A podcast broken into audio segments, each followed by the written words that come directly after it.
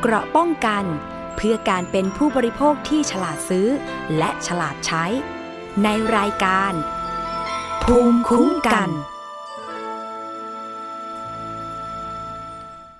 สวัสดีค่ะ คุณผู้ฟังต้อนรับเข้าสู่รายการภูมิคุ้มกันรายการเพื่อผู้บริโภคค่ะ วันนี้วันพุธที่ 24 พฤศจิกายน 2564 นะคะ พบกับดิฉันค่ะ อภิคณาบุราริศนะคะ คุณผู้ฟังสามารถอยู่เป็นเพื่อนกันได้นะคะ ดาวน์โหลดรายการได้ที่ www thai pbs podcast com นะคะ แอปพลิเคชันไทย PBS Podcast นะคะ แล้วก็รวมไปถึงสถานีวิทยุชุมชนที่เชื่อมเชื่อมโยงเครือข่ายนะคะ อันนี้ก็มารับฟังกันได้ รวมถึงแจ้งข้อมูลนะคะ แจ้งเรื่องร้องเรียนมาได้นะคะ โดยเฉพาะเรื่องของผู้บริโภคนะคะ เราจะสร้างภูมิคุ้มกันไปด้วยกันนะคะ นอกจากวัคซีนแล้วนะคะ เราต้องมีภูมิคุ้มกันด้านต่างๆ ให้รอบด้านกันเลย เพราะว่าตอนนี้เนี่ยรู้สึกว่านะคะจะมีเรื่องของการ กลโกงนะคะไม่ว่าจะเป็นหลอกเงินในกระเป๋าเงินเรานะคะไม่ว่าจะเป็นทาง banking ทางแอปพลิเคชันที่ติดตั้งในมือถือนะคะก็มีลิงก์ต่างๆที่เราเตือนกันไปว่ามันจะเป็นลิงก์ปลอมนะคะหลอกเอาเงินเราออกจากกระเป๋ารวมไปถึงการหักเงินเล็ก ๆ น้อย ๆ ที่เราไม่รู้สึกตัวในบัตรเครดิต บัตรเดบิตต่างๆ อันนี้ก็ต้องระมัดระวังเพราะว่าได้ได้รับแจ้งเรื่องมาล่าสุดเลยก็มีเมื่อวานนี้เองนะคะ ก็บอกว่า ยอดเงินในบัตรเครดิตหายไปประมาณสัก 2,000 บาท พบว่ามีการนะคะใช้ยอดเงินตรงนี้ถูกกดถูกหายไปที่ต่างประเทศว่าอย่างนั้นนะคะอันนี้ก็ต้องให้บอแสกับตำรวจไซเบอร์ดีกว่าไหมนะคะ ก็แนะนำน้องเข้าไปเรียบร้อยแล้ว ยังไงก็แล้วแต่ติดต่อธนาคารต้นสังกัดด้วยนะคะ ตอนนี้เนี่ยหลากหลายปัญหาเลยนะคะ เรื่องของ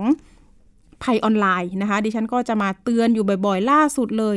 นะคะ มีเรื่องของทางตำรวจ ท่องเที่ยวนะคะ ที่เขาจับกลุ่มได้นะคะ หลาย ๆ ครั้งที่นำเสนอเกี่ยวกับเรื่องของอะสแกมเมอร์นะคะ romance scam บางเคสเนี่ยเสียเงินไปหลักล้านบาทนะคะยังจับกลุ่มตัวไม่ได้ แต่ทีนี้ล่าสุดนะคะตำรวจท่องเที่ยวนะคะแล้วก็รวมถึงสำนักงงานตำรวจแห่งชาติก็ร่วมมือกันนะคะเห็นว่าไปจับกลุ่ม นะคะผู้ที่อยู่ในขบวนการได้ เดี๋ยวเราไปติดตามจากรายงาน แล้วก็มาพูดคุยถึงรวมไปถึงเรื่องของการท่องเที่ยวด้วยเนาะเพราะว่ายังไงก็แล้วแต่พูดถึงตำรวจท่องเที่ยวแล้วเนี่ยเขาก็จะมีเรื่องของเราเที่ยวด้วยกันเฟสสามนะคะพบทุจริตด้วยว่าเช่นนั้น ไปติดตามรายงานเดี๋ยวมาพูดคุยรายละเอียดเพิ่มเติมค่ะ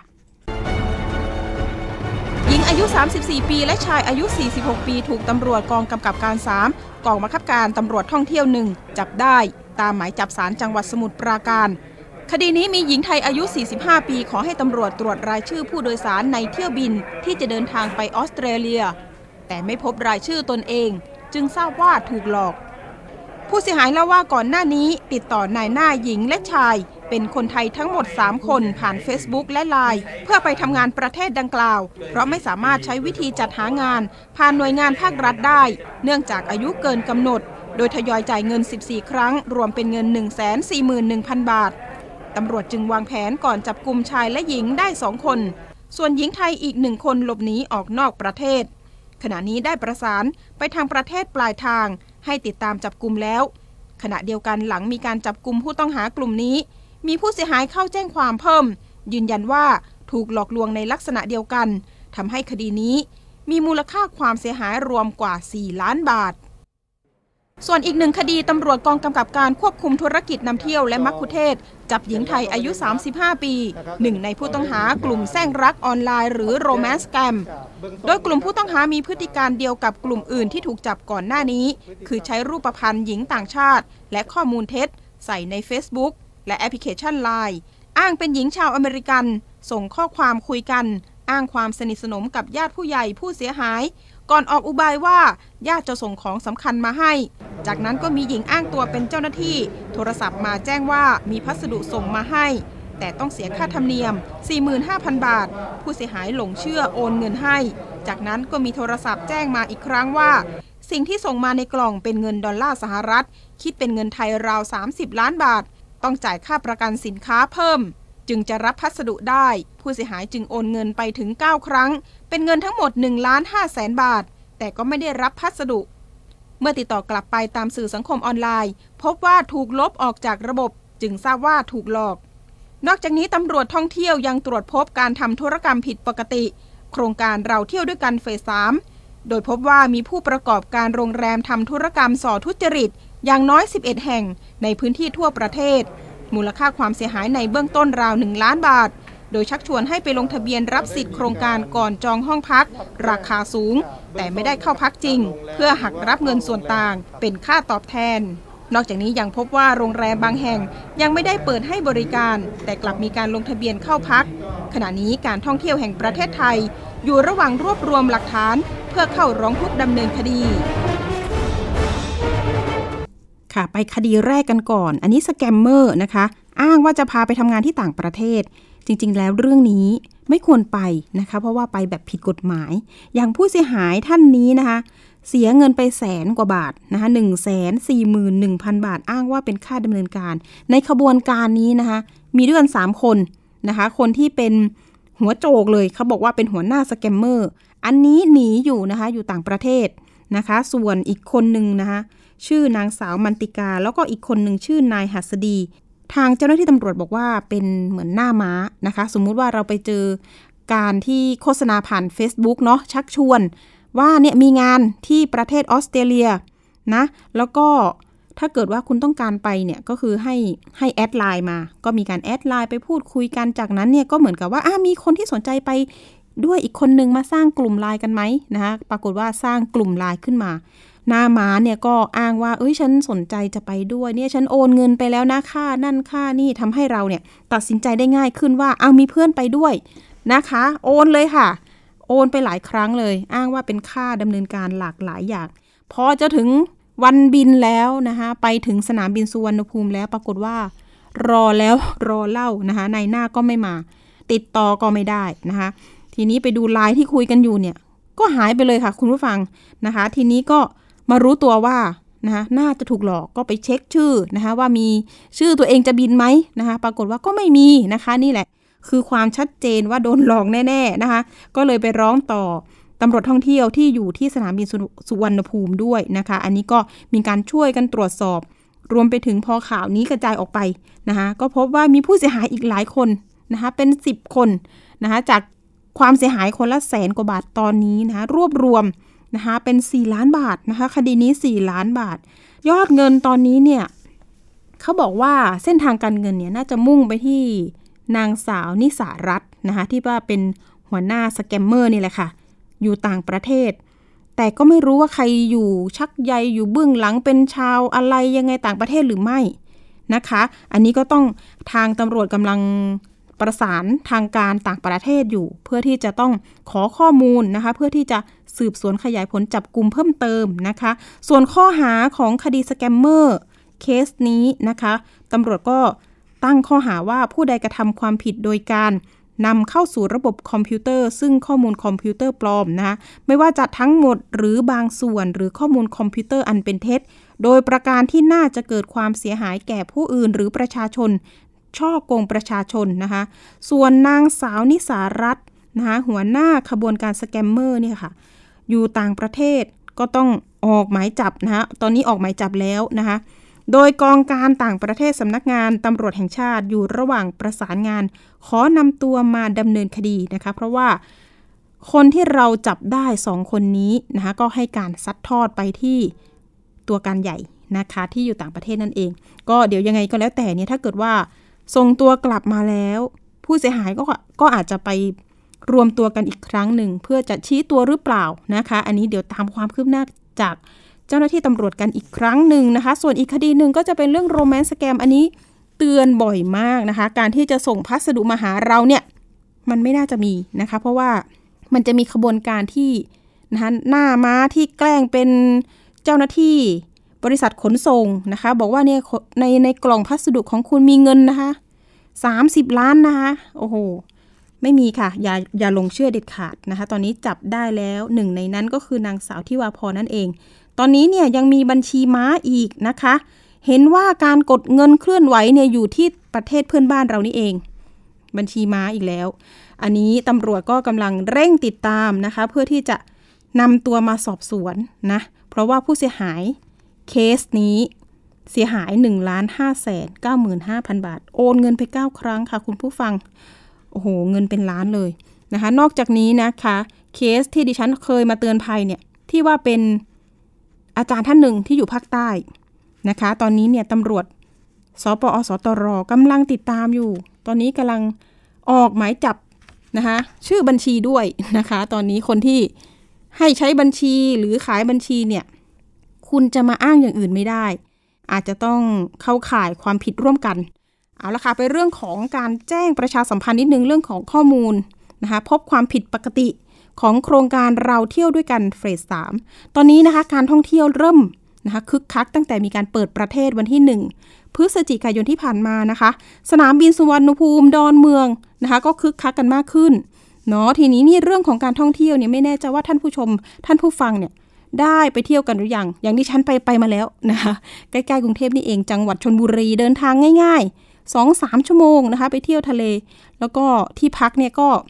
คนไม่เยอะนะคะ ช่วงที่ดิฉันไปมา แต่ตอนนี้เนี่ยไม่แน่ใจว่าเอ๊ะเริ่มเยอะมากขึ้นหรือไม่รวมถึงเรื่องของนี่แหละค่ะ การที่ทางภาครัฐเนาะรัฐบาลเนี่ยเขาก็จัดทำโครงการเราเที่ยวด้วยกัน มีทั้งเฟสหนึ่งเฟสสองตอนนี้ ฟสสามแล้วเพื่อที่จะกระตุ้นเศรษฐกิจ การใช้จ่ายของภาคประชาชนนี่แหละค่ะ ผ่านการท่องเที่ยวภายในประเทศเนาะช่วยเพิ่มสภาพคล่องให้กับผู้ประกอบการธุรกิจโรงแรม แล้วก็ธุรกิจที่เกี่ยวข้อง สนับสนุนการสร้างงานฟื้นฟูเศรษฐกิจของประเทศในองค์รวมว่าเช่นนั้นเนาะปัจจุบันเนี่ยผู้ประกอบการโรงแรม แล้วก็ร้านค้าที่เข้าร่วมโครงการ เราเที่ยวด้วยกันเฟส3เนี่ยมีจำนวนทั้งหมด 3,019 รายนะคะ โดยรัฐบาลนี่ก็สนับสนุนงบประมาณสำหรับโครงการเราเที่ยวด้วยกันเฟส 3จำนวน 15,000 ล้านบาทนะคะ โดยสนับสนุนในโครงการ 3 รายการก็คือ ส่วนลดค่าที่พักโรงแรมนะคะ ส่วนลดค่าอาหาร และก็ค่าเข้าสถานที่ท่องเที่ยว แล้วก็ส่วนลดค่าเดินทางโดยเครื่องบิน โดยประชาชนสามารถลงทะเบียนขอใช้สิทธิ์ และทำรายการใช้สิทธิ์ต่างๆ โดยสมัครผ่านแอปเป๋าตังนั่นเองนะคะ ใช้สิทธิ์นะคะได้ถึงวันที่ 31 มกราคม 2565 ค่ะ ทีนี้เนี่ยประเด็นที่มาตรวจสอบกันนะคะ ก็มีหน่วยงานที่เกี่ยวข้องพบความผิดปกติโดยมีหน่วยงานก็คือการท่องเที่ยวแห่งประเทศไทยสำนักงานตำรวจแห่งชาติ แล้วก็กองบัญชาการตำรวจท่องเที่ยว เขาไปตรวจสอบเรื่องของ พบพฤติกรรมนะคะการทำธุรกรรมที่ผิดปกติในโครงการเราเที่ยวด้วยกันเราเที่ยวด้วยกันเฟสสามนะคะคุณผู้ฟังนะคะปรากฏว่าการจากการสืบสวนเนี่ยมีผู้ประกอบการธุรกิจโรงแรมนี่นะคะมีพฤติกรรมนะคะไม่เป็นไปตามเงื่อนไข หลักเกณฑ์แล้วก็สอบไปในทางทุจริตจำนวน10 11 โรงแรมนะคะ11 โรงแรม แล้วก็ผู้ต้องสงสัยอีก 5 รายนะคะพฤติกรรมก็คือ ใช้ในหน้านี่แหละค่ะ หรือว่าตัวแทนชักชวนประชาชนที่ใช้แอปเป๋าตังลงทะเบียนรับสิทธิ์โครงการนะคะทำการจองห้องพักราคาสูง เพื่อรับเงินส่วนต่างที่รัฐบาลสนับสนุน โดยเสนอค่าตอบแทนแก่ประชาชนเนี่ยเพียงเล็กน้อยนะคะ โดยไม่ได้เป็นการเข้าพักจริงนะคะบางโรงแรมก็ยังไม่ได้เปิดให้บริการนะคะ ใช้ในหน้าชักชวนนำพาประชาชนใช้สิทธิ์จองห้องพัก อ่าแล้วก็ทำการเช็คอินนอกสถานที่ตั้งของโรงแรม ขณะนี้อยู่ระหว่างการรวบรวมพยานหลักฐานเพิ่มเติมนะคะ เพื่อที่จะดำเนินคดีตามกฎหมายกับโรงแรมที่ทำการทุจริตด้วยอ่าอันนี้ถ้าเกิดว่า เข้าข่ายข้อหาอะไรเนี่ยต้องบอกเลยนะคะว่าอาจจะเป็นเรื่องของการร่วมการช่อโกงนะคะ ต้องระวังโทษจำคุกไม่เกิน 3 ปี ปรับไม่เกิน 60,000 บาท หรือว่าทั้งจำ ทั้งปรับค่ะคุณผู้ฟัง รวมถึงเรื่องของร่วมกันช่อโกง โดยแสดงตนเป็นคนอื่นนะคะ ต้องระวังโทษจำคุกไม่เกิน 5 ปีนะคะ หรือปรับไม่เกิน 1 0 0 0 0แสนบาท หรือว่าทั้งจำทั้งปรับโอ้อันนี้ก็คือข้อกฎหมายนิดหนึ่งเนาะคุณผู้ฟัง เพราะว่าถ้าเกิดว่าใครลองนะคะลองลองทำแบบนี้ดูเนี่ยมันมันไม่ดีเนาะเขาบอกว่าเอ๊ะส่วนต่างแค่นิดเดียว นะคะ ถ้าเกิดว่าเรื่องนี้เนี่ยทางตำรวจท่องเที่ยวก็บอกนะคะว่า ใครพบเบาะแสนะคะ แจ้งไปได้เลยที่หมายเลขสายด่วน 1155 ตลอด 24 ชั่วโมงค่ะ อันนี้ก็ฝากนะคะ ถ้าเกิดว่าพบนะคะพบข้อสงสัยพบพิรุษนะคะเอโรงแรมเนี่ยเข้าร่วมหรือเปล่านะคะอันนี้เช็คไปที่การท่องเที่ยวได้ อ่าอันนี้ก็ฝากเตือนกันไปนะคะ คุณฟังรักษาสิทธิ์ของตัวเองเนาะถ้าเกิดว่าเจอเหตุแบบนี้แล้วนะคะ เอาละค่ะ เรื่องต่อไปเป็นเรื่องของเตือนภัยอีกแล้วนะคะ การซื้อสินค้าผ่านทางออนไลน์ อันนี้คือผ่านทาง Facebook นะคะ ปรากฏว่าเรื่องนี้ค่ะ ทางไทย PBS เนี่ยเคยนะคะ เคยมีการนำเสนอข่าว เดี๋ยวต้องดูปีก่อนประมาณสัก ปี 2561 นะคะ 61 62 ไล่มาอะประมาณ 62 นะคะ ตอนนั้นเนี่ยบอกว่ามีผู้ร้องเรียนแหละค่ะ เป็นนักศึกษา ร้องเรียนว่าถูกนะคะ เจ้าของ Facebook รายหนึ่งนะคะ โอ้โห สวยเซ็กซี่ระดับพิตตี้เลยทีเดียว หลอกขาย iPad มือสองนะคะ ราคาเนี่ยหลักพันบาท มีลดให้ด้วย มีผ่อนให้ให้อีกต่างหากนะคะ มีให้ผ่อนด้วยนะคะ จากราคา 4,000 บาทเหลือ 2,000 บาทอะไรอย่างนี้ อันนี้ปรากฏว่าตอนนั้นเนี่ย เมื่อปี 62 นี่ค่ะ มีผู้เสียหายเยอะเหมือนกันนะคะ ตอนนั้นมีประมาณ 20 คนออกมาร้องเรียน เพราะว่าหลงเชื่อ Facebook ที่ชื่อว่าไอริหลอกขายพวกสินค้าไอทีนะคะ โทรศัพท์มือถือกระเป๋าแบรนด์เนม พฤติการเนี่ยก็คือเขาบอกว่า จากการเข้าไปดู Facebook เนี่ยทำมานานละนะคะ ความเสียหายตอนนั้นประมาณสัก 1 0 0 0 0แสนบาทอ่าและทีนี้เนี่ยก็พบว่ามีหมายจับอีกหลายท้องที่นะคะ เรื่องนี้นำเสนอไปแล้วปรากฏว่าประมาณสักต้นปี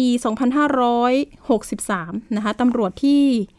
สอนอโชคชัยนะคะ ก็สามารถจับกลุ่มตัวหญิงสาวรายนี้ได้ อ่า นะคะ ทีนี้การสอบประคำไปไปมามานี่บอกว่าโอ้โหทำมาประมาณสัก5ปีละ อืม ทีนี้ล่าสุดเนี่ย ผู้เสียหายตอนปีสัก63เนาะต้นปี63เนี่ยก็บอกว่ามีประมาณสัก60คน หมายจับ3หมายจับนะคะ ความเสียหายขยับไปอีกนะคะ ประมาณสัก8แสนบาทอ่าข่าวนี้เนี่ยพอเราทราบข่าวว่าจับได้แล้วเนี่ยเราก็โอเค เขาน่าจะเลิกพฤติกรรมเนาะ นะคะ ปรากฏว่าล่าสุดเลยนะคะได้รับการติดต่อจากน้องที่เคยเป็นผู้เสียหายที่เคยซื้อสินค้าจากน้องนี่แหละค่ะ ไอรินี่แหละค่ะนะคะแจ้งมาอีกว่าโหพี่ปิมครับ ตอนนี้เนี่ยนางเนี่ยหลังจากหลุดพ้นจากโทษนะคะตอนนั้นเนี่ยปรากฏว่าตอนนี้มาเปิด Facebook อีกแล้วนะคะ ก็มีผู้เสียหายอีกแล้ว เดี๋ยวนะคะประเด็นนี้เราจะไปพูดคุยกับน้องเอเนาะน้องเอ เป็นอดีตผู้เสียหายแหละ แล้วก็คอยติดตามพฤติกรรมของผู้หญิงคนนี้นะคะก็มีการตั้งกระทู้ตั้งเฟซขึ้นมา ปรากฏว่า อยู่ๆก็มีผู้เสียหายรายใหม่นะคะ แอดมาพูดคุย รายละเอียดเป็นยังไงน้องเออยู่ในสายกับเราแล้วเนาะสวัสดีค่ะน้องเอค่ะครับสวัสดีครับค่ะโอ้โหน้องเอหายไปหลายปีนะคะ ปรากฏว่า เจอกันข่าวดีอีกแล้วนะคะ เป็นยังไงไล่เล่าเล่าให้พี่ปิมฟังหน่อยค่ะ เป็นยังไงบ้างเรื่องนี้ คือด้วยความที่รอบที่แล้วเนี่ยผมโดนไปใช่ไหมครับ ก็ยังมีข้อมูลหรือโพสต์ที่ผมเคยสร้างไว้การตามล่าหรือข้อมูลว่าเขาเคยทำอะไรมาบ้างเนี่ย ก็ยังอยู่ในเฟซแล้วผมก็ทำอย่างนั้นอยู่ตลอด พอเขาติดคุกไปเนี่ยเข้าที่ทราบมาเนี่ยติดไปอ่าที่แพร่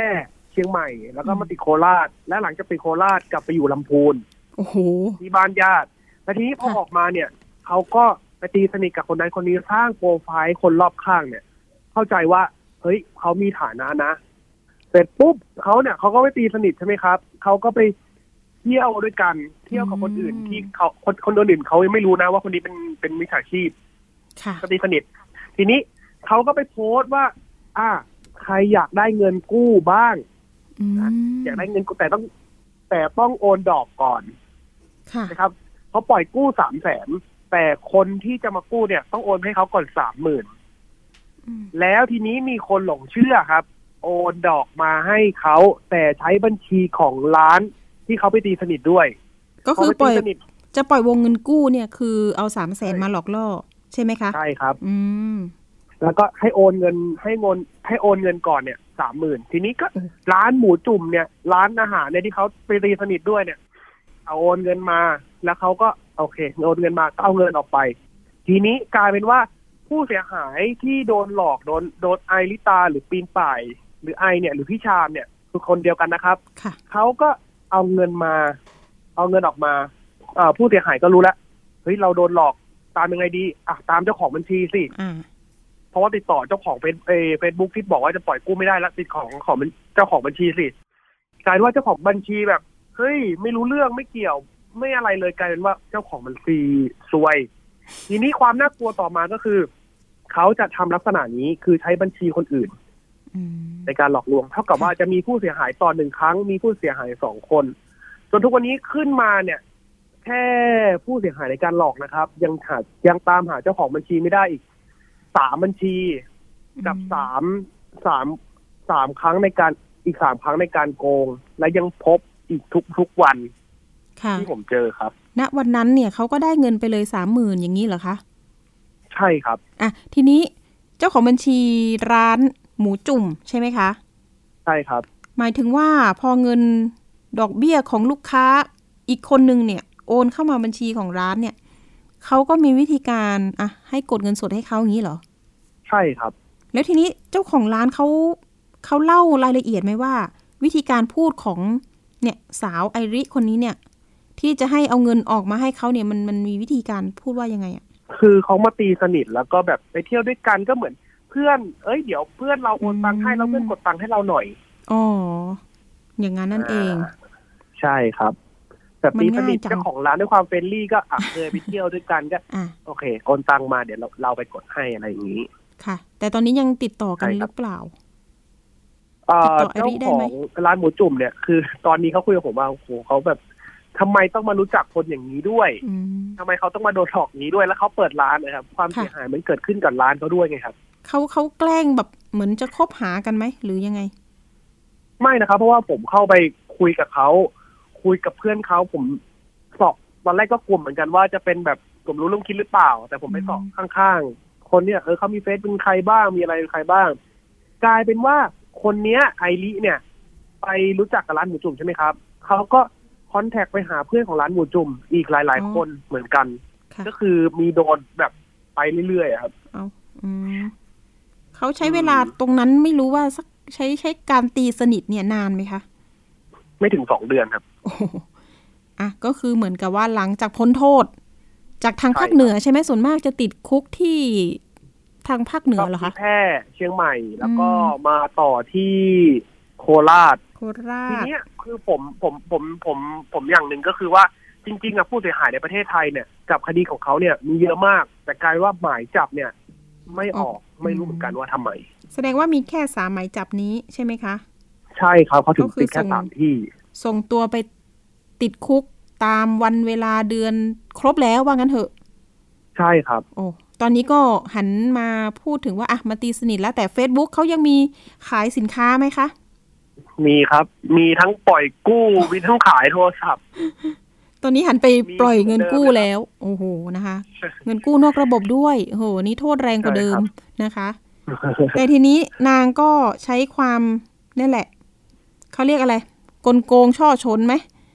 ใช้บัญชีคนใช่ครับอื่นนะคะ ใช้บัญชีคนใช่อื่นครับเพราะฉะนั้นเนี่ยตอนนี้เจ้าของบัญชีเริ่มเดือดร้อนละนะคะหนาวหนาวร้อนร้อนๆละ อะตอนนั้นคดีที่เขาโดนมันมีข้อหาอะไรบ้าง ช่อโกงเหรอคะ มีช่อโกง มีพรบคอมอืมที่เชียงใหม่เนี่ยจะโดนพรบคอมด้วย อย่างตอนเนี้ยที่ผมแนะนำผู้เสียหายที่เข้ามาทักมาหาผมว่า คุณแจ้งสองข้อหานะ ถ้าอยากให้เขาติดยาวหนึ่งคือช่อโกงสองพรบคอมอืมเพราะพรบคอมเนี่ยถ้าติดคือติดมากกว่าช่อโกงค่ะ ครับ ตอนนั้นเขาใช่ประกันตัวไหมหรือว่าเขาก็ติดตามแบบระยะเวลาของศาล เขาพยายามประกันตัวครับ คือทั้งขอกู้กู้หลักทรัพย์ประกันตัวหน้าศาลก็ไปหลอกเขาอีกว่าเออเดี๋ยวญาตินู่นนี่นั่นอะไรอย่างนี้ แล้วก็มีแบบไปอ้อนคนนู้นคนนี้ว่า เอ้ยเธอช่วยหน่อยทำไมนะครัอะบแล้วเขาก็เขาสวยเหรือเขาใช้ตรงนี้มาเป็นจุดอ่อนของของการขอความช่วยเหลือหรือเปล่า ไม่รู้เหมือนกันสำหรับผมว่า คนแบบนี้ไม่สวยในสายตาผม นี่นะสวยแล้วแต่รูปจูบไม่หอมนะครัอะบนะน้องเอแล้วคดีน้องเอล่ะคะ เป็นยังไงบ้าง คือของผมเนี่ยพยายามตามหมายจับก็ไม่ออกเหมือนกันครับอ๋อไม่ออกก็ไม่เข้าใจเหมือนกันเออหในลายประปีเทศแล้วเนี่ยเราอะมีใช่ในในประเทศเนี่ย มีหลาย ๆ คดีนะครับ ที่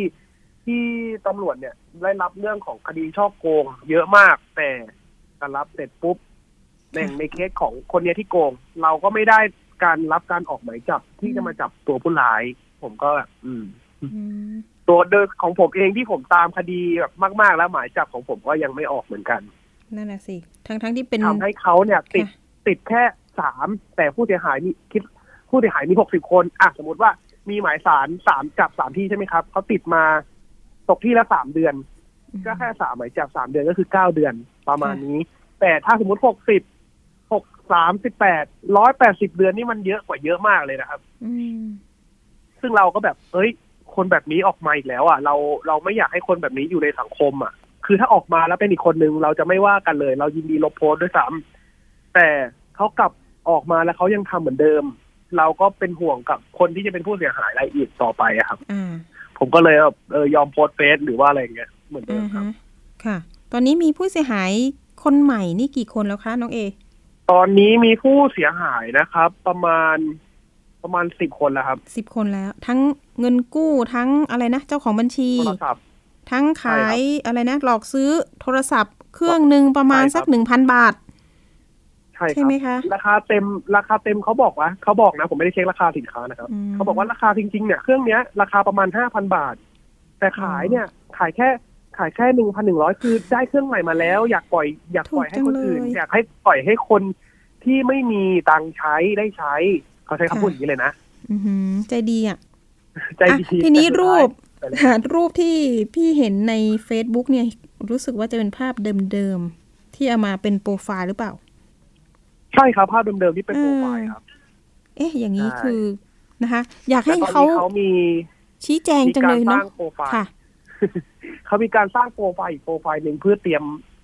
สร้างตัวตนใหม่ขึ้นมาแล้วด้วยครับอืมแต่ยังรูปใช้คนอื่นครั้งนี้ใช้ชื่อไอริไหมคะ เป็นเป็นเป็นอีกชื่อหนึ่งเลยครับ เขาสร้างโปรไฟล์ใหม่ขึ้นมาแล้ว มีชื่อพี่ชามไหมคะ ไม่ต้องพูดนามสกุลเนาะไม่ไม่มีพี่ชายไม่มีครับไม่มีไม่มีครับอ่าไม่มีครับ ตอนนี้อายุใช่ประมาณน่าจะยี่สิบเก้าปี แต่เห็นว่าอ่าฮะทำมานานหลายปีห้าหกปีหรือยัง ว่าอย่างนั้น เออเขาทำมานานมากอะครับอืมเขาทำมาตั้งแต่ที่ผมสืบก็คือว่าทำกันมาตั้งแต่ก่อนอายุยี่สิบด้วยซ้อ่าแต่ถ้าำเราทำจะมาเป็นสิบปีคือทั้งเราจะตลอดเตือนภัยผู้บริโภคเนี่ย ถ้าเกิดตอนนี้เนี่ยสังเกตเนี่ย ถ้าชื่อ Facebook ที่เขาใช้ขายของเนี่ยนะคะอย่าหลงกลไปซื้อเนี่ยต้องเป็น เราไม่แน่ใจใช้ Facebook ไหนอ่าพี่อะไรนะเขาพี่อ่าบุ๊ก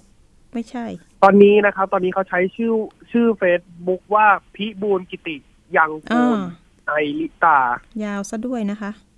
ใช่ครับอ๋อทีนี้ทีนี้ผมจะเตือนเตือนท่านผู้ฟังอย่างหนึ่งก็คือผมจะให้คำแนะนำอย่างนี้ครับ คือถ้าสมมติเราจะซื้อของออนไลน์อะครับ กับ Facebook หนึ่งชื่อชื่อ Facebook กับชื่อบัตรประชาชนต้องตรงกันสองชื่อบัตรประชาชนกับชื่อบัญชีที่โอนต้องตรงกัน แนะนำอย่างนี้ครับ ใช่แล้วค่ะทีนี้คือไปลุ้นต่อว่าเขาจะส่งของหรือเปล่า แต่อย่างน้อยไปลุ้เรานสาต่อมารถตามตัวได้ อ่าใช่ใช่ครับไหมร้องเรียนอย่างเงี้ยยังไงดี ตอนนี้ถ้าเกิดว่าอ่าเรื่องการสั่งซื้อสินค้าออนไลน์ แล้วของชำรุดหรือไม่ได้รับสินค้าเนี่ยมันก็มีช่องทางหลาย หลายหน่วยงานที่ให้ร้องเรียนเหมือนกันนะ มีทั้งใช่ครับศูนย์รับเรื่องร้องเรียนปัญหาออนไลน์ 1212 OCC นะคะครับอันนี้จะเป็นกระทรวงดิจิทัล เพื่อเศรษฐกิจและสังคม แล้วก็มีสายด่วนด้วยนะคะ1212แล้วก็ออยกระทรวงสาธารณสุขเอ้ยอันนี้เกี่ยวหรือเปล่าสายด่วน1556อ๋ออันนี้อาจจะเป็นเรื่องของร้องเรียนการอาหารขายยาอาหารที่ครับอาจจะเป็นพิษเป็นภัยต่อร่างกายนะคะ หรือว่าอะไรนะครับการดัดฟันขายเครื่องมือพวกดัดฟันอะแฟชั่นอะอะใช่ใช่อาทิตย์ใช่ที่แล้วใช่พี่เล่นข่าวนี้ไป อะ แล้วก็ทำมีนในรถเลยทีเดียวใช่ ดูใช่ไหมคะ แล้วก็มีข่าวเรื่องดูอยู่สายด่วนของสคบเนาะหนึ่งหนึ่งหกหกกรมการครับค้าภายในกระทรวงพาณิชย์ สายด่วนหนึ่งห้าหกเก้ารวมถึงมูลนิธิเพื่อผู้บริโภคศูนย์สองสองสี่แปดสามเจ็ดสามสี่ถึงเจ็ด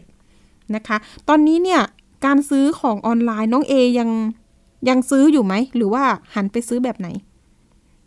ซื้อครับแต่ผมส่วนใหญ่เนี่ย จะซื้อผ่านแอป แอปช้อปปิ้งอะครับอืมเช่น Lazada หรือ s h อ p e e อะไรเงี้ยอืมที่เราสามารถว่าเฮ้ยของมาถึงเราแล้วมันไม่โอเคเราสามารถคืนเงินได้ คือเขายังมีประกันตรงนี้ไงครับค่ะ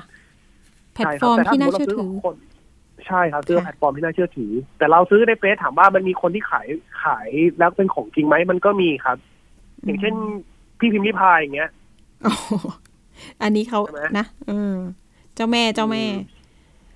เชื่อถือได้เราซื้อกับคนที่เชื่อถือได้ อันนี้เขาก็สร้างโปรไฟล์อย่างผมคนที่ผมโดนเนี่ยก็คือเขาก็สร้างโปรไฟล์ให้น่าเชื่อถือแหละ แต่ค่ะมันไม่มีการรับประกันสินค้าไงครับ ว่าเราจะได้ของหรือเปล่าอืมแต่อันนี้มันเหมือนกับเนาะแพลตฟอร์มอันตรายอันตรายที่เซื้อค่ะใช่ครับอันนี้ก็เป็นใครไม่รู้แล้วทีนี้ก็มาใช้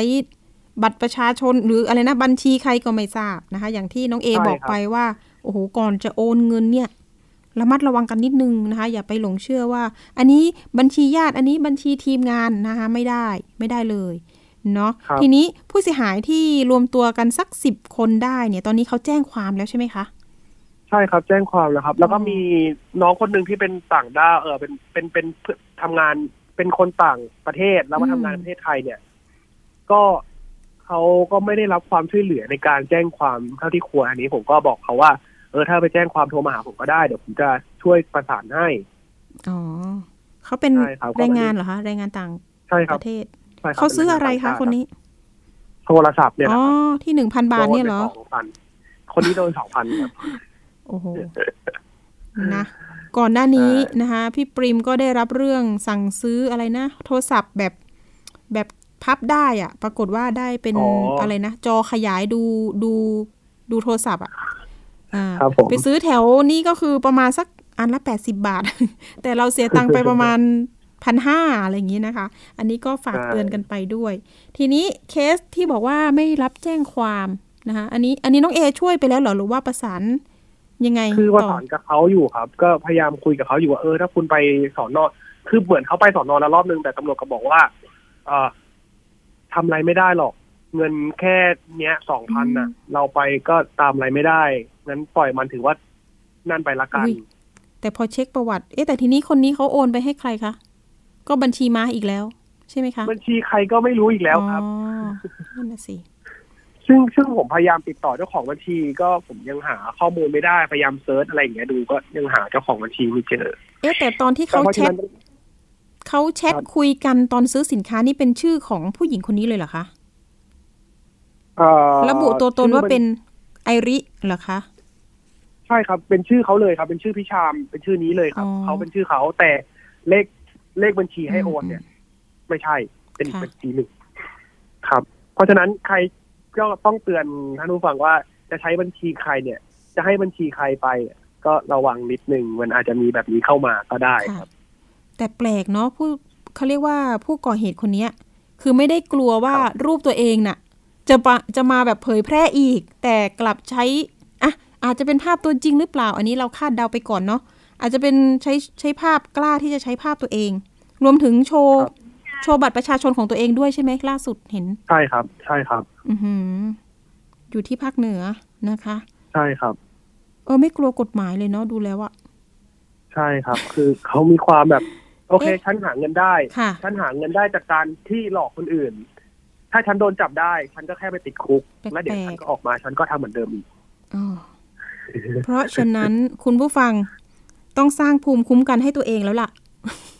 อย่าไปใช่ครับซื้อของผ่านแบบนี้นะคะ Facebook หรือเนี่ยแหละค่ะ กู้เงินแบบนี้ก็ไม่ได้นะคะ เสี่ยงโดนหลอกเพราะว่าอ้างว่าขอดอกเบี้ยก่อน หรือขอค่าดำเนินการก่อนมันไม่ได้ค่ะนะคะพอเราจ่ายเงินไปแล้วเนี่ยเขาก็หายไปเลยนะคะเข้ากลีบเมฆเนาะเหมือนเคใช่ครับเหมือนเคสที่ที่ทางตำรวจไซเบอร์เคยไป จับกลุ่มเคสนั้นนี่เครียดมากเลยนะ คือไปกู้กับครับแอปเงินเอ่อออนไลน์อะแอปเงินเงินกู้กู้ใช่ ปรากฏว่าเขาต้องเสียเงินประมาณแสนกว่าบาท ก่อนที่จะได้วงครับเงินกู้กลับมา ปรากฏว่าเขาเครียดจนแบบนะฆ่าตัวตายเลย อันนี้ตำรวจก็เลยเร่งรัดจับกลุ่มขบวนการนี้ได้เลย ปรากฏว่าชาวจีนอยู่เบื้องหลังอีกแล้ว แล้วก็ใช้นี่แหละค่ะ เครือข่ายคนไทยนี่แหละ เป็นบัญชีม้า อีกแล้วนะคะ ยังไงก็แล้วแต่นะ อยากจะให้แบบ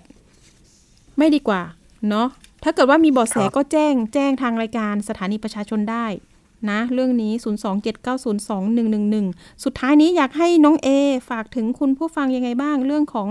ซื้อของออนไลน์ที่นะคะมีนะคะแบบกลโกงหลายรูปแบบมาตั้งแต่สมัยดึกดำบรรพ์เหลือเกินจนถึงปัจจุบันยุคโควิด นี่ก็โอ้โห มีมาเยอะเหมือนกัน นะคะ เชิญค่ะน้องเอครับก็คืออย่างนี้ครับ คือถ้าสมมติจะตัดสินใจซื้อของอะไรบน Facebook เนี่ย แนะนำว่าอย่าไปซื้อกับที่เป็นตัวตนเลย หมายถึงว่า เราอยากได้โทรศัพท์เครื่องหนึ่งเราเข้าไปในกลุ่มโทรศัพท์ เราอยากได้กระเป๋าเราเข้าไปในกลุ่มกระเป๋า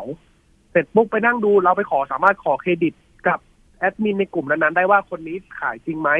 อันนี้ข้อที่หนึ่ง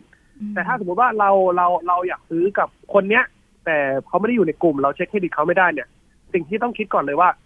ชื่อ Facebook เขาเป็นดูความน่าเชื่อถือก่อนสองดูว่าเขาให้บัตรประชาชนเนี่ย ตรงกับชื่อ Facebook เขาไหม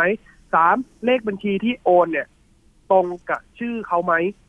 ชื่อบัตรประชาชนเขาไหมนี่คือสิ่งที่ อันนี้คือสิ่งที่ต้องดูก่อน เสร็จปุ๊บพอเราได้ชื่อบัญชีชื่อเขาปุ๊บเราเข้าไป search เลยครับ ในเว็บขึ้นยังไงก็ขึ้นครับใน Facebook สมมุติว่า search search ว่านายเอจุดจุดจุดอะถ้าสมมติคนที่เคยมีประวัติแล้วเนี่ย ในการทำเนี่ยก็จะขึ้น อย่างของผมเนี่ยเขาชื่อพี่ชามนามสกุลตึ๊ดตึ๊ดก็มาเซิร์ชใน Facebook หรือเซิร์ชใน Google เนี่ยก็จะขึ้นเลยนะครับ หรือว่า search เลขบัตรประชาชนเขาก็ได้ครับ ก็ขึ้นเหมือนกัน อันนี้เป็นเป็นเป็นเป็นเป็นสิ่งหนึ่งที่อยากให้เป็นภูมิคุ้มกันกับท่านผู้ฟังหลาย ๆ คนว่า ตรงนี้เราสามารถป้องกันตัวเองได้เบื้องต้นก่อน แล้วก็อย่าลืมเอะใจกับสินค้าที่มีราคาที่ ถูกจนผิดปกติครับ สินค้าราคาเครื่องเต็มเจ็ดพันเหลือพันเดียว ลดซะน่าตกใจ ใช่ครับสกูตเตอร์ไฟฟ้าอย่างที่มีข่าวออกช่วงนั้น ก็ราคาก็ถูกอย่างน่าตกใจ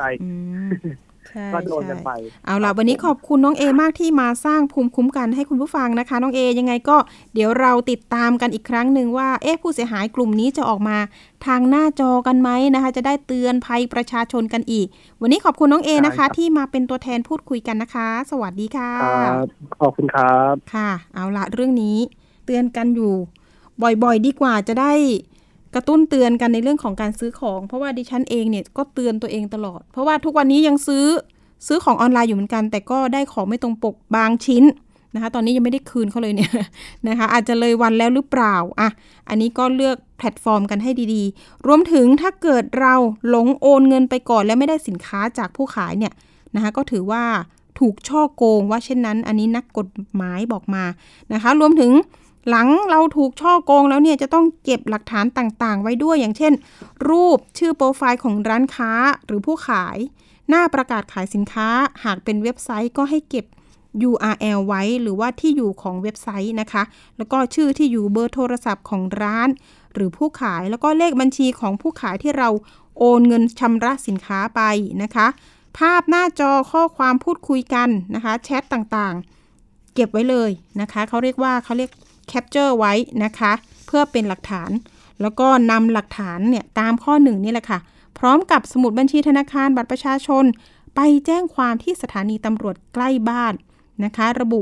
โดยระบุขอให้ดำเนินการดำเนินคดีให้ถึงที่สุดนะ แล้วก็อาจสืบหาข้อมูลเพิ่มเติมของร้านค้าผู้ขายจากเลขบัญชีด้วยนะคะ อันนี้ก็บอกกล่าวกันไปรวมถึง มีข้อมูลต่างๆ หลักฐานต่างๆ ก็สามารถโทรไปปรึกษากันได้นะคะ ปัญหาออนไลน์นะคะ 1212 นะคะเบอร์นี้ได้เลยกระทรวงดิจิทัลนั่นเองค่ะ อันนี้ก็ฝากกันไปในสัปดาห์นี้เนาะ เอาละค่ะ ช่วงต่อไปนะคะ ช่วงคิดก่อนเชื่อกับดรแก้วกังสดานอัมภัย นักพิษวิทยาและคุณชนาทิพย์ไพรพงศ์วันนี้นะคะมีเรื่องของเมื่อเล่าไม่ใช่พันธมิตรของยาลดไขมัน เป็นอย่างไรไปติดตามค่ะ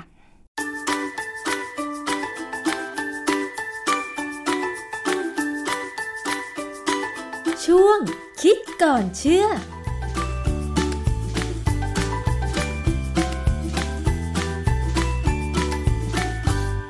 บกันในช่วงคิดก่อนเชื่อกับดรแก้วกังสดานนภัยนักพิษวิทยากับดิฉันชนาทิพไพรพงศ์ค่ะ วันนี้เรามาคุยเกี่ยวกับเรื่องของไขมันกันบ้างค่ะคุณผู้ฟัง ถ้ามันอยู่ในร่างกายของเราไม่ว่าจะเป็นภายนอกหรือว่าในหลอดเลือดเนี่ยนะคะ มันก็จะทำให้เราอ้วนหรือบางคนก็มีปัญหาเส้นเลือดนะคะ คุณผู้ฟัง ซึ่งการตรวจสุขภาพประจำปีนั้นจะทำให้เราทราบว่า เรามีระดับไขมันในเลือดสูงหรือเป็นปกติ แล้วทีนี้เราก็จะมาวิเคราะห์ได้ว่าเราควรจะรักษาสุขภาพ ได้อย่างไร โดยเฉพาะผู้ที่สูงอายุมากขึ้นค่ะคุณผู้ฟัง บางคนเนี่ยนะคะ มีระดับไขมันในเลือดที่สูง จนหมอต้องวินิจฉัยให้กินยาลดไขมัน ถ้าเกิดว่าเรายังไม่ดูแลสุขภาพ เช่น การกินอาหาร หรือว่าเราอาจจะยังคงดื่มเครื่องดื่มแอลกอฮอล์ด้วย แล้วถ้าเกิดต้องกินยาลดไขมันเนี่ย มันจะมีผลกระทบอะไรหรือเปล่า เราต้องมาถามกับอาจารย์แก้วค่ะ อาจารย์คะ อันนี้คือปัญหาเลยนะสำหรับคนทั่วไปที่อายุเกิน 40 ปี คือเกิน 40 ปีขึ้นไปเนี่ยเริ่มจัดว่าเข้าสู่วัยกลางคนไปทางด้าน เริ่มเข้าใกล้ที่จะเป็นผู้สูงอายุนะฮะค่ะคือสูงอายุตอนนี้เราได้อายุประมาณทัก65มั้งประมาณนั้นนะแต่ว่า 40 ขึ้นไปเนี่ยก็หมายความว่าเข้าใกล้ที่จะไปสูงอายุ ร่างกายเนี่ยจะเริ่มไม่มีการผลิตอะไรใหม่ สร้างเซลล์ใหม่ๆเท่าสักเท่าไหร่แล้วค่ะนะฮะทำไมถึงสงสัยว่า LDL เนี่ยคอเลสเตอรอลตัวที่เราคิดว่าไม่ดีเนี่ย low density lipoprotein เนี่ยทำไมมันถึงสูงขึ้นมา ความจริงเนี่ยมันไม่ได้สูงขึ้น เพราะว่าเราทำมากไปหรอก เราผลิตเท่าเดิมคอเลสเตอรอลเนี่ยเราผลิตเท่าเดิมค่ะเพียงแต่ว่าเมื่อคนอายุมากขึ้นเนี่ยการสร้างเซลล์จะน้อยลงค่ะโดยหลักการแล้วเนี่ยคอเลสเตอรอลที่เราผลิตขึ้นมาหรือเรากินเข้าไปเนี่ยเราเอาไปใช้สร้างเซลล์ มันจะไปอยู่ตรงบริเวณที่เราเรียกว่าผนังเซลล์นะฮะการมีคอเลสเตอรอลพอดี เซลล์จะทำงานพอดี ทำงานได้ปกติ แต่ว่าพอถึงจุดหนึ่ง เราไม่ได้สร้างเซลล์แล้วเพราะเราเริ่มแก่แล้วนะคอเลสเตอรอลที่สร้างเท่าเดิมก็จะเหลือ คราวนี้เหลือมันจะอยู่ที่ไหน มันก็อยู่ในเลือด เพราะว่ามันมีการสร้างที่ตับค่ะแล้วก็ปล่อยออกมาในเลือด แล้วก็ส่งไปตามเซลล์ต่างๆ ที่ต้องการปรากฏว่าไม่มีเซลล์ไหนต้องการ และอวัยวะอื่นไม่ต้องการแล้ว เพราะว่าเขาอาจจะสร้างเซลล์น้อยลง มันก็เหลืออยู่ในเลือด แล้วถ้าเป็นคนที่ ออกกำลังกายน้อย หรือกินสารต้านอนุมูลอิสระต่ำเนี่ยหลอดเลือดอาจจะมีโอกาสที่จะเกิดอินฟล m a t i o n อักเสบ หรือทำให้เกิดมันความเรียบเนี่ยมันหายไปมันกลายเป็นขรุขระเนี่ยค่ะคอเลสเตอรอลหรือเลือด LDL เนี่ยที่ลอยอยู่ในเลือดเนี่ยก็จะไปตกตะกอนได้ การตกตะกอนเนี่ยจะค่อยๆสะสมจนเป็นเพลกมันจะค่อยๆมากขึ้นมากขึ้นจนทำให้เกิดการตีบตันอืมจนถึงอุดตัน ถ้าเป็นเส้นเลือดที่หัวใจเนี่ย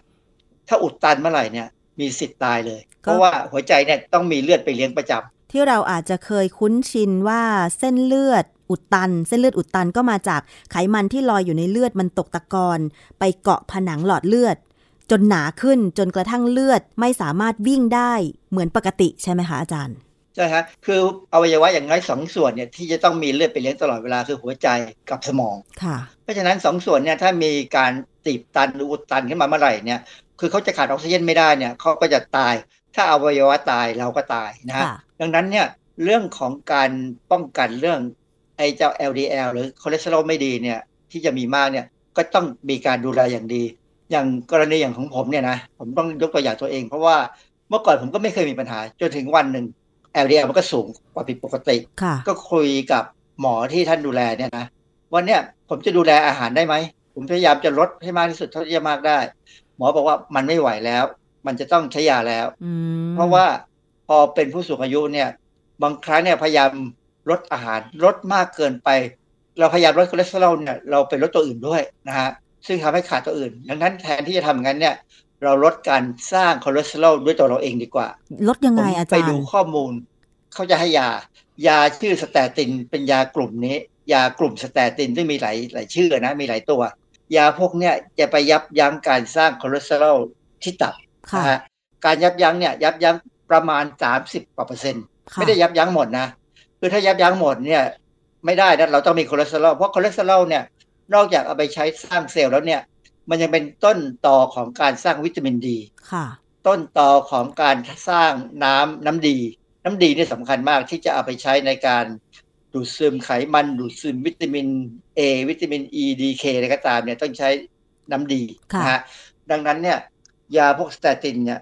จะยับยั้งการสร้างคอเลสเตอรอลซึ่งเรามักจะสร้างคอเลสเตอรอลช่วงกลางคืนนะเพราะว่ากลางคืนเนี่ยเราเราหลับมีสารพลังงานเหลือเฟือพอที่จะเอามาสร้างคอเลสเตอรอลเราไม่ได้ไปใช้ออกแรงเนี่ยอืมมันก็จะเหลือค่ะถ้าเหลือเนี่ยถ้าไม่ไปสร้างเป็นไขมันสะสมที่หน้าท้องก็จะมาสร้างคอเลสเตอรอลซึ่งค่ะถ้าเรา กำจัดตรงนี้ได้ประมาณ 30%เนี่ยก็อือฮึอาจจะพอดีพอดี เพราะว่าอย่างของผมเนี่ยผมก็กินยามา พอกินยาสแตตินเนี่ยเนี่ยหมอก็บอกว่า เออ ไขมันลงแล้วอ๋อนะก็อยู่ในระดับที่ไม่เกินค่ะปกติแต่ว่าถ้าจะกินยากลุ่มสแตตินเพื่อลดการสร้างคอเลสเตอรอลก็ต้องอยู่ที่วินิจฉัยของแพทย์ใช่ไหมอาจารย์ หมอเขาจะถามหลายอย่างเราแล้วก็เจาะเลือดดูนะฮะค่ะเพราะว่ายาสแตตินเนี่ยเป็นยาอันตราย อันตรายกับตับ เป็นยาที่ทำให้เกิด อักเสบการอักเสบของตับได้ หรือภาษาอังกฤษใช้คำว่า inflammation ซึ่งการอักเสบเนี่ยก็เหมือนกับโอกาสที่ถ้ากินเหล้าด้วย ตับก็อักเสบได้ค่ะ เพราะฉะนั้นวันนี้เราถึงจะคุยกันว่า คนที่กินเหล้าเป็นประจำเพราะชอบอะนะอือฮึแล้วจะต้องกินยาสแตตินด้วยเนี่ย จะมีปัญหาไหมนั่นน่ะเสียอาจารเนื่อย์งจากว่า เพราะว่าถ้ากินยาสแตตินมากไป ก็อาจจะเกิดตับอักเสบแล้วเหล้าเนี่ยแน่นอนมันก็ก่อให้เกิดตับอักเสบอยู่แล้วนะคะอาจารย์ ความจริงยาสเตาตินเนี่ยหลังๆเนี่ยทาง FDA หรือออยของอเมริกาเนี่ยเขาบอกว่าโอกาสจะเกิดการอักเสบ เนื่องจากการกินสเตาตินเนี่ยมันเป็นจุดศูนย์หนึ่งเปอร์เซ็นต์ถือว่าน้อยเหรอคือหนึ่งคะในพันคน คือน้อยคือตัวเลขไม่ค่อยสูงนะ คือถ้าเป็นคนปกติเนี่ยนะไม่ได้มีปัญหาตับเนี่ยกินยาสเตาตินเนี่ยโอกาสอักเสบจะต่ำมากค่ะดังนั้นเนี่ยไม่ต้องตรวจการทำงานของตับ เมื่อก่อนเนี่ยสมัยไม่สักห้าหกปีที่แล้วเนี่ย ถ้าใครกินยาสเตาตินเนี่ยเวลาเจาะเลือดเนี่ยหมอจะขอดูการทำงานของตับโดยการเขาเขามีวิธีดูนะดูผลตรวจเลือดเนี่ยจะรู้เลยว่าตับเนี่ยอักเสบมากหรือน้อยค่ะแต่ตอนหลังเนี่ย FDA เขาบอกอเมริกาเนี่ยก็บอกแล้วหมอบ้านเราก็ก็ทำตามเหมือนกัน คือไม่ดูการทำงานของตับแล้วยกเว้นถ้าเป็นคนที่มีอาการตับอักเสบ อาจจะเป็นด้วยการกินเหล้าหรือตับอักเสบด้วยตัวเขาเองมีปัญหาค่ะอันนั้นจะต้องตรวจการทำงานของตับนะฮะ คือสแตตินเนี่ยจริงๆเขาเป็นยาที่อันตรายแต่ว่าใช้ได้ แต่ยกเว้นคนที่มีอาการตับอักเสบเฉียบพลันกับเรื้อรัง และห้ามใช้ร่วมกับยาชื่อไซโคลสปอริน ยาไซโคลสปอรินเนี่ยเป็นยากดภูมิต้านทาน ซึ่งคนบางคนเปลี่ยนตับเปลี่ยนไตหรือเปลี่ยนอวัยวะเนี่ยต้องใช้ยาตัวนี้กดภูมิต้านทานไว้ค่ะและอีกอันหนึงก็คือยาพวกรักษาเชื้อรา คือบางคนนี่มีเชื้อราอยู่ในตัวนะ คือราเนี่ยถ้ามันขึ้นอยู่ในตัวเราได้เนี่ย มีปัญหามากเลย เพราะเป็นโรคที่รักษาลำบากมาก มันจะมีโอกาสเกิดที่ไหนราในตัวคนเราเนี่ยอาจารย์ ต้องไปดูอีกหลายอย่างนะ คืออย่างบางครั้งเนี่ยรามีบางตัวที่เป็นราที่เป็นโรคเฉพาะในในตัวของเราค่ะเป็นราที่ไม่ต้องการอากาศ ครั้งหนึ่งจำได้ไหมมีนักร้อง บ้านเราเนี่ยที่เขาขับรถไปลงคูอ๋อนะใช่ใช่ใช่ D2B อะใช่ใช่นะฮะบิ๊กดีทูบีอันนั้นน่ะปรากฏว่ารา มันมันอยู่ในน้ำคร่ำนะ ใช่เสร็จแล้วมันรา มันขึ้นสมอง อันนั้นน่ะอันตรายมาก เพราะฉะนั้นถ้าต้องใช้ยารักษาเชื้อราบางคนเราได้เชื้อราแบบที่มีปัญหาเนี่ยโดยไม่เจตนา เพราะเราไม่รู้นะฮะฝรั่งมีข้อมูลค่อนข้างค่อนข้างเยอะนะค่ะบ้านเราเนี่ยข้อมูลยังไม่มากนัก ที่อาจารย์บอกว่า แล้วถ้ายิ่งต้องมากินยาลดคอเลสเตอรอล statin กับถ้าเป็นคนชอบดื่มเครื่องดื่มแอลกอฮอล์อยู่แล้ว แล้วลดไม่ได้เนี่ยสองตัวนี้กินพร้อม ๆ กันมันจะส่งผลยังไงทำให้ตับอักเสบสูงขึ้นเลย เพราะว่ายา statin กับเหล้าเนี่ย จะออกฤทธิ์ทำให้ตับอักเสบแบบที่เราเรียกว่าซิน e จิซึมคือมีการเสริมฤทธิ์กันสูงขึ้นค่ะจนเกิดอันตรายได้ทำให้ตับทำงานน้อยลงก็โอกาสที่จะมีปัญหาเกิดขึ้นต่างๆ เพราะว่าตับเนี่ยเป็นอวัยวะที่ทำงานหนักมากนะเนื่องจากว่าเขาเป็นประการด่านแรกที่จะเจอกับทุกสิ่งทุกอย่างที่ดูดซึมจากลำไส้เล็กอื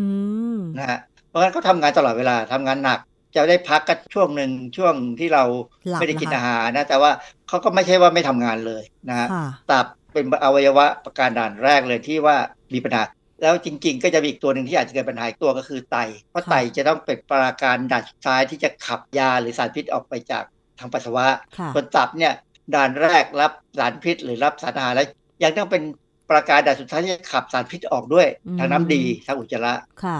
เพราะฉะนั้นตับเนี่ยเป็นอวัยวะที่ถ้าใครกินเหล้าเนี่ยจะเป็นการทำลายอวัยวะนี้โดยที่รู้ตัว คนที่กินเหล้าทุกคนรู้นะว่าเหล้าเนี่ยทำให้มีปัญหาเหล้าเนี่ยเป็นสิ่งที่ทำลายตัวเองหมดทำลายตั้งแต่ทางคอหอยอือฮึทำลายทางเดินอาหารค่ะทำลายตับ ดังนั้นเนี่ยจริง ๆ แล้วเนี่ยในระบบการศึกษาของเราเนี่ยควรจะสอนเรื่องนี้ให้ชัดเจน ว่าการดื่มเหล้าเป็นเรื่องอันตรายนะไม่จำเป็นต้องกินเลยเพราะมันไม่ใช่ไม่ใช่อาหารที่ที่เราจะเป็นต้องกินอะ อาจารย์แล้วเราจะรู้ได้ยังไงว่าถึงจุดจุดหนึ่งแล้วเนี่ย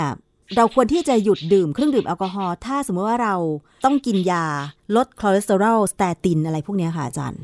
คือแอลกอฮอล์เนี่ยถ้าเรากินมากเกินไปเพราะว่าเราเอาไปใช้เป็นพลังงานไม่หมดเนี่ยเขาก็จะเอาไปสร้างเป็นคอเลสเตอรอลแน่ค่ะๆหรือเป็นไขมันเพื่อสะสม ก็มีเว็บไซต์หนึ่งคือเว็บไซต์ของ American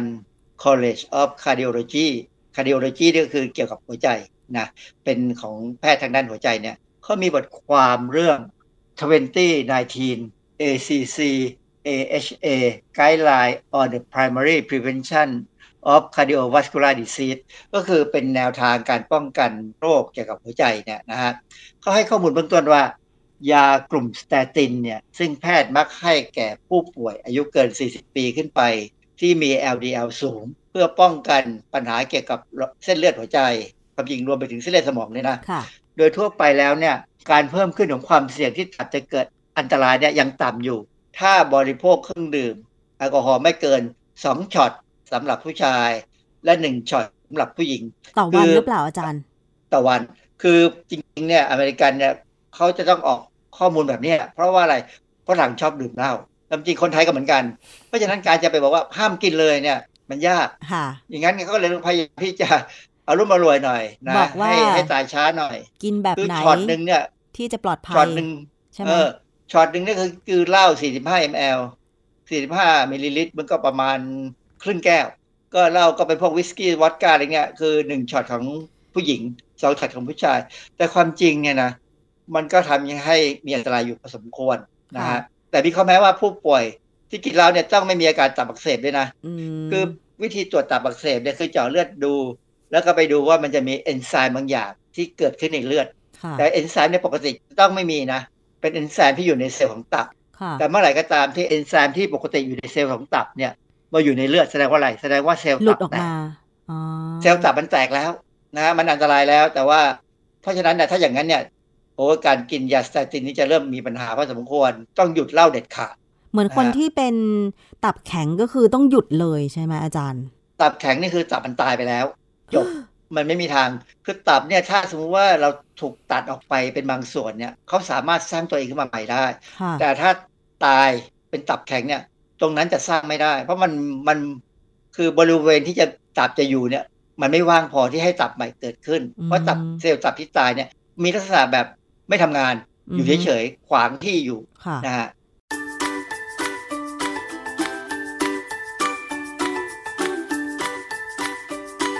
ช่วงคิดก่อนเชื่อ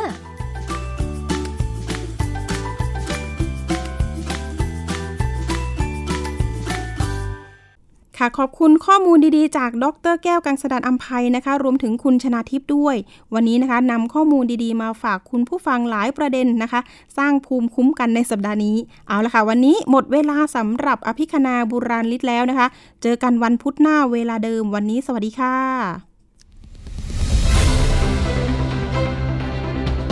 ติดตามรายการได้ที่ www.thaipbspodcast.com แอปพลิเคชัน Thai PBS Podcast หรือฟังผ่านแอปพลิเคชันพอดแคสต์ของ iOS Google Podcast Android Podbean SoundCloud และ Spotify ติดตามความเคลื่อนไหวของรายการและแสดงความคิดเห็น โดยกดถูกใจที่ facebook.com/thaipbspodcast